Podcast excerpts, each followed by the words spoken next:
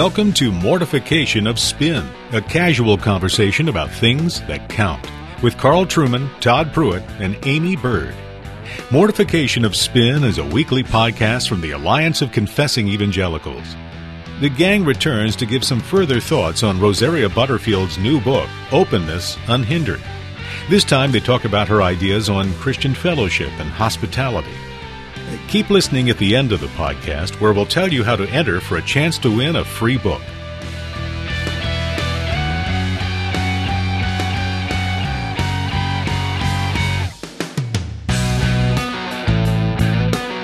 Well, welcome to Mortification of Spin. Today is part two of our discussion of Rosaria Champagne Butterfield's uh, fascinating new book, Openness Unhindered Further Thoughts of an Unlikely Convert.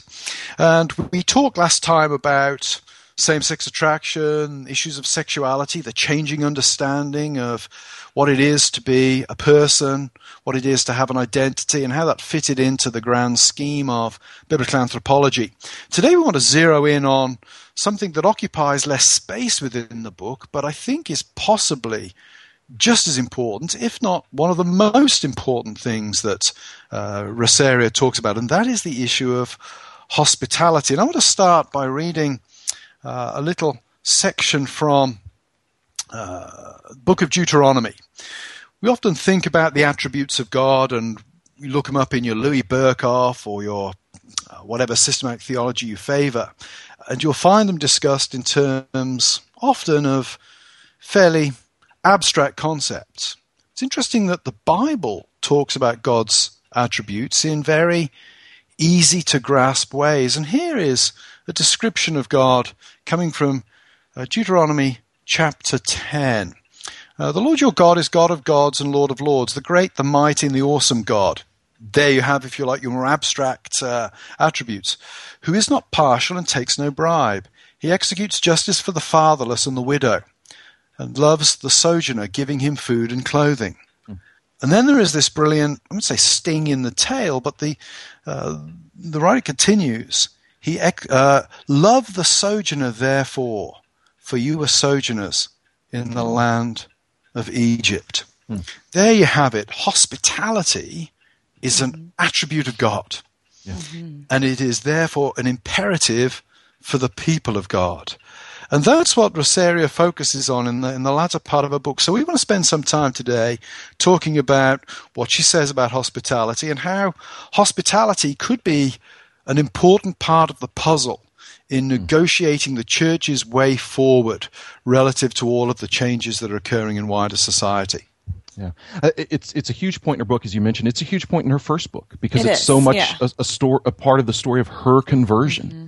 You had uh, the the pastor and his wife who led her to Christ, and what I love about what surfaces in her, her first autobiographical book is that she was won through the means of both clear biblical witness mm-hmm. and loving, generous hospitality. Mm-hmm. And one of the things I love about that is there's nothing new about that. As you point out, Carl, it just goes back to Deuteronomy is all. You know, there's nothing new um, or, or, or faddish about that. It is refreshingly old approach to winning people to Christ. Well, and it's something that she highlights the LGBT community mm-hmm. does very well. And she says the LGBT community values hospitality and applies it with skill, sacrifice, and integrity. Indeed, I hone the hospitality gifts that I use today as the pastor's wife in my queer community. Yeah. And I just think that is like a punch in the gut to me in yeah. so many ways.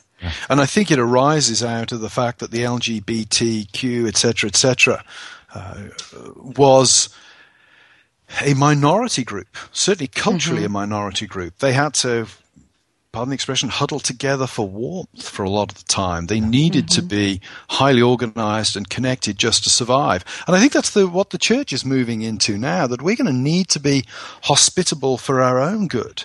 Because to be a Christian in the, in the coming culture uh, mm-hmm. is going to be tough. It's not going to be as easy as right. it as it used to be. And so hospitality is going to become a much more important uh, important part of life within the body of Christ, as well as Deuteronomy indicates without the body of Christ yeah. as well. Our mm-hmm. hospitality is to be outward looking as well as inward affirming, if I could put it that way. Mm-hmm. Well, and the queer community or go ahead, go ahead. Well, it just it's interesting that that hospitality finds its way as one of the requirements for being a spiritual overseer in the church. Right. Absolutely. That right, right along with with uh, you know sexual purity and those kinds of things are hospitality because it's yeah. a, it's a reflection of as you point out, Carl, of the attributes of God. It's what God is like, mm-hmm. and something to which all Christians should aspire. Right.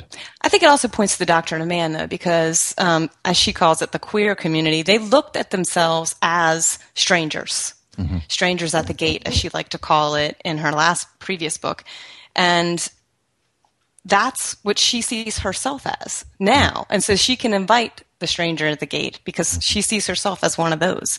Yeah. And sometimes I think maybe we think too much of ourselves, and it's easy to to be hospitable to those that um, are like us and, and they make us feel better about ourselves, mm-hmm. or just those that we're comfortable with and that um, we don't really have to sacrifice very much to yeah. to have over or to reach out to, mm-hmm. and we don't have to challenge our own thoughts about these people.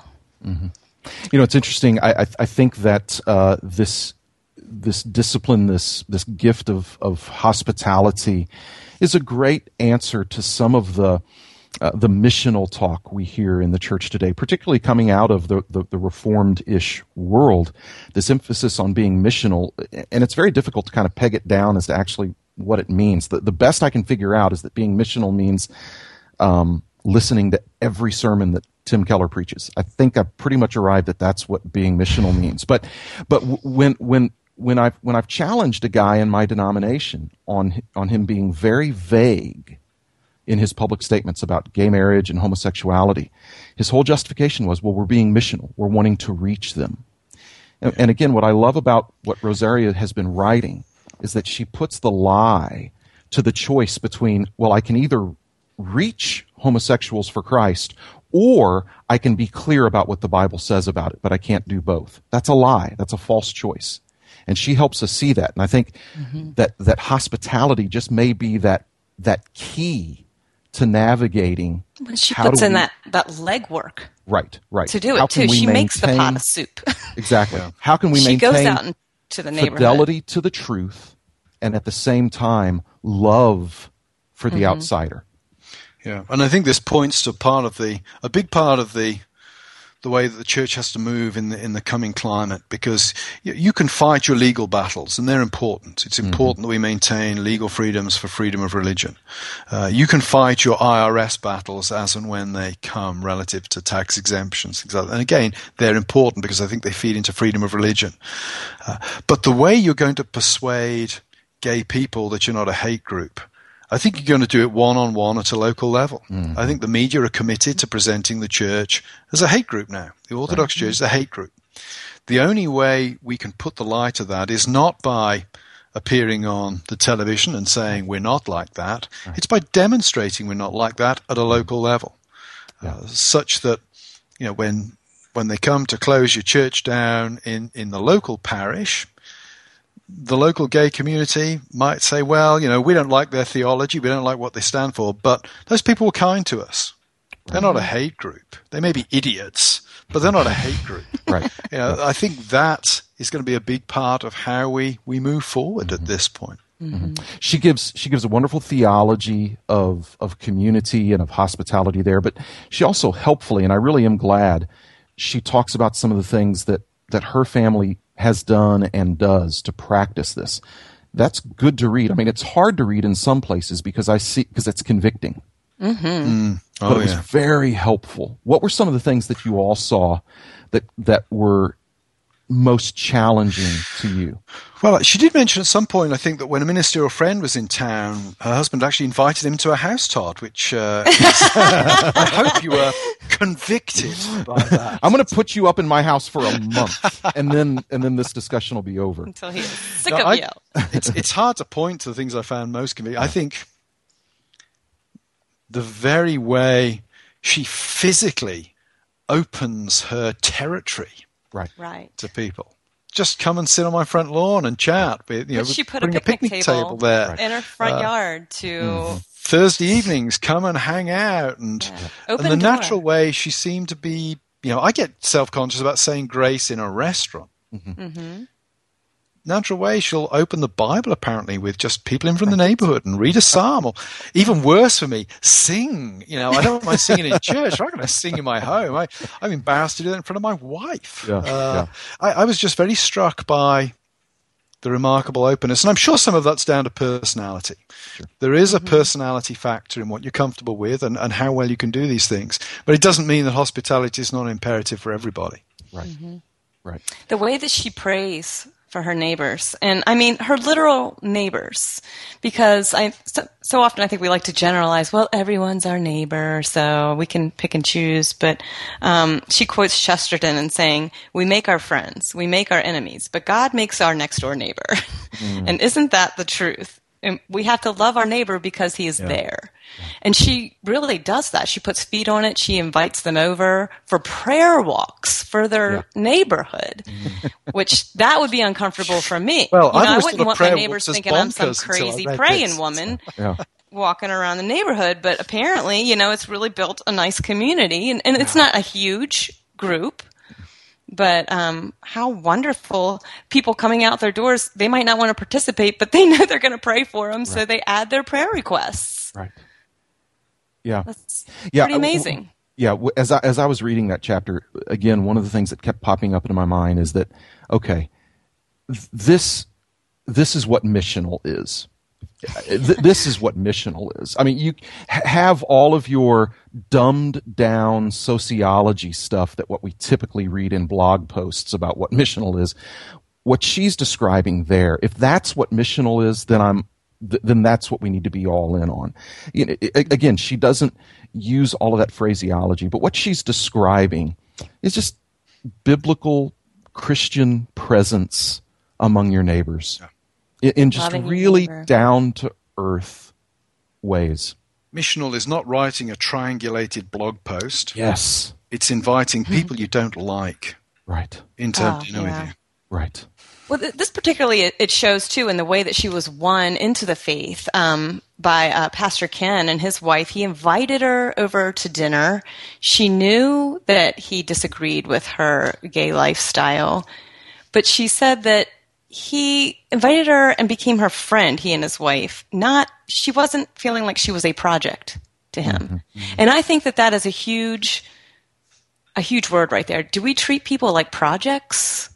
mm-hmm. or friends. And sometimes yeah. this language about being missional sounds more like a project to Absolutely. me yeah. than actually making friends. Mm-hmm.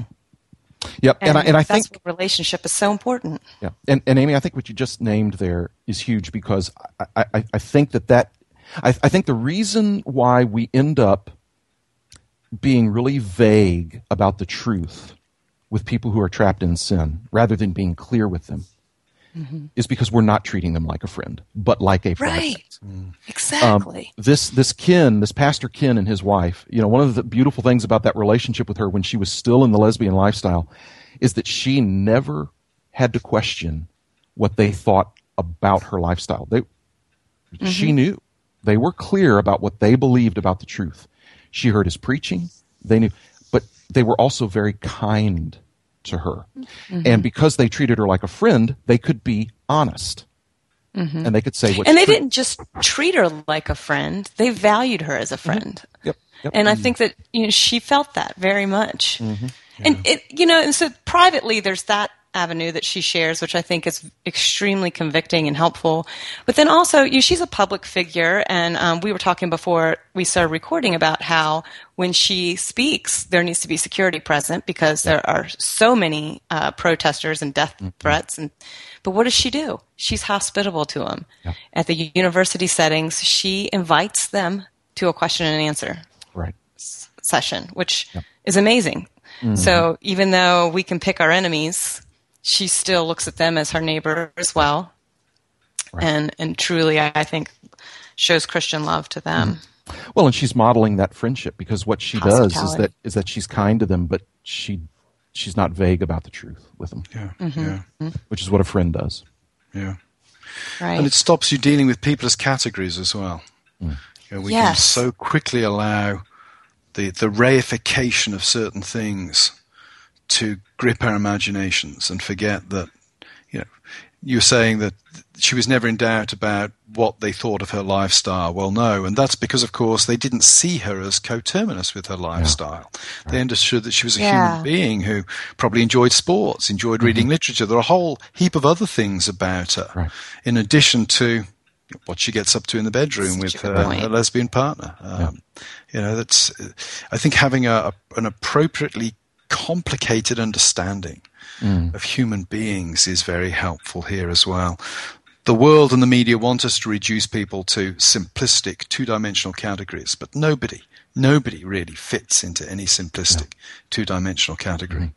Mm. Yeah, and if you can treat this person not as quote unquote a homosexual, but as an image bearer of God, male or female, in the image of God, um, a sinner who needs Christ, not identified uh, not defined by any sexual behavior, but defined by their need for Christ. Um, I, I, think that gives a lot of uh, freedom in the relationship to treat the person as a friend and not a project. Yeah, yeah. That's why it was appropriate for her to kind of, I think, close the book with this chapter almost close it with this chapter on community because it really is weaving all through mm-hmm. the book. But once she lays out these different doctrines of the Christian faith, then it's okay, well, let's put feet on it. Right. And this is practical ways. And exactly. she I even asked the question, how do we create community together in this? Our age of anxiety, phobia, fear, and stranger danger, which is huge for me as a parent. Mm. You know, sure. do I want to invite strangers to my house? I have three children. Um, how do we break bread together when there is a war against gluten raging everywhere we turn? That's another thing I'm very anxious about when I yeah. have people over is, you know, are they gluten free or what is, what is their diet? Todd struggles with the same thing. I know those are always uppermost in his mind. Especially nervous. This is over. Right? I uh, yeah, I'm in a hyperly high gluten. Well, we just eat donuts mainly um, for all three meals at our house, and so. But you know, one of the things I and I would so encourage Christian couples to read this book to to think through what what would hosp- what does hospitality need to look like in our home. I would really encourage sessions in churches to read this book yes. to talk about what does hospitality needs need to look like in our church? For small groups um, for ministry groups deacons um, to be to be reading this to, to be asking those questions. What does hospitality need to look like in my home in my neighborhood and in our in our church? I think i think churches can can find some really fruitful um, discussion and application. It is worth saying, and, and, this is not to make excuses in advance, but she sets the bar very high. not everybody is going to have a house big enough to do this.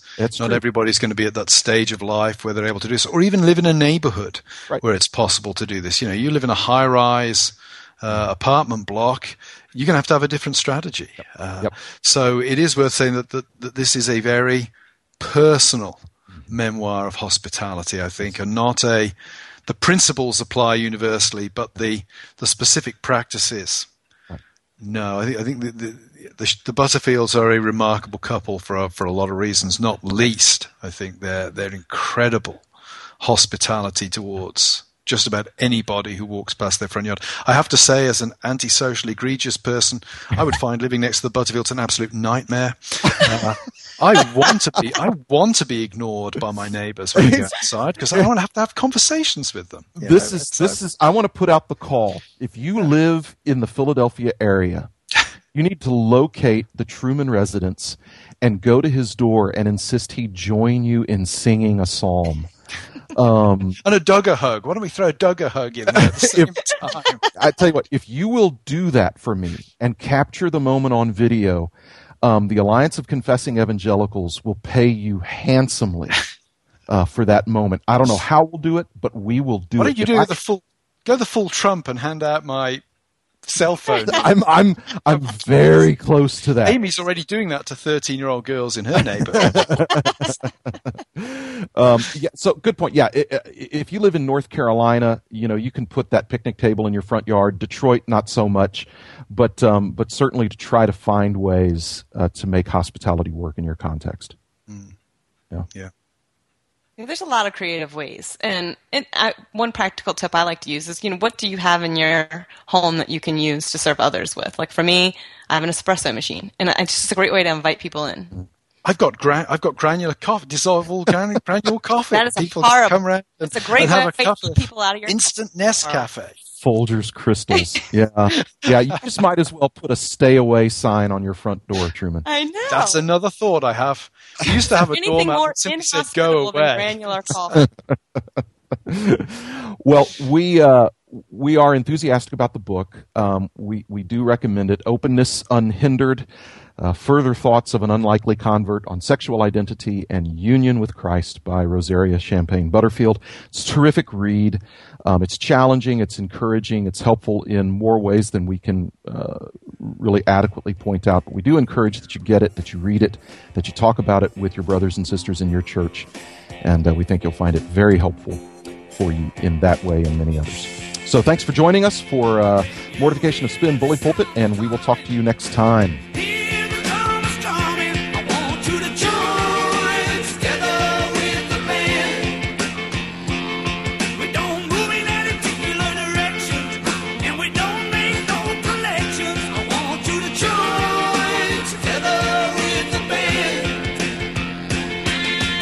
Thanks for listening to Mortification of Spin, a podcast of the Alliance of Confessing Evangelicals. The Alliance is a coalition of pastors, scholars, and churchmen who hold the historical creeds and confessions of the Reformed faith and who proclaim biblical doctrine in order to foster a Reformed awakening in today's church. Make sure to visit our website, mortificationofspin.org, to enter for your chance to win Openness Unhindered by Rosaria Champagne Butterfield. Next episode, the gang winds up in trouble outside the puppet master's office and use this time to talk about the difficult issue of church discipline in the church, um, the lovingness of it, and but then the, the really difficult parts of when it actually comes to excommunication, and then also the, the wonderful beauty of restoration when the purpose of excommunication is fulfilled. The hope is that when somebody is going astray, the sanctioning of them within the church will bring home to them the seriousness of the sin in which they are engaged and bring about a healthy gospel evangelical repentance in their lives. And so the question has come when we excommunicate someone, I'm going to bump into them. How do I interact with that person? Hear the answer to that and much more next time on Mortification of Spin. Thanks for listening. And don't forget to visit mortificationofspin.org to enter to win Openness Unhindered. We'll talk to you next week.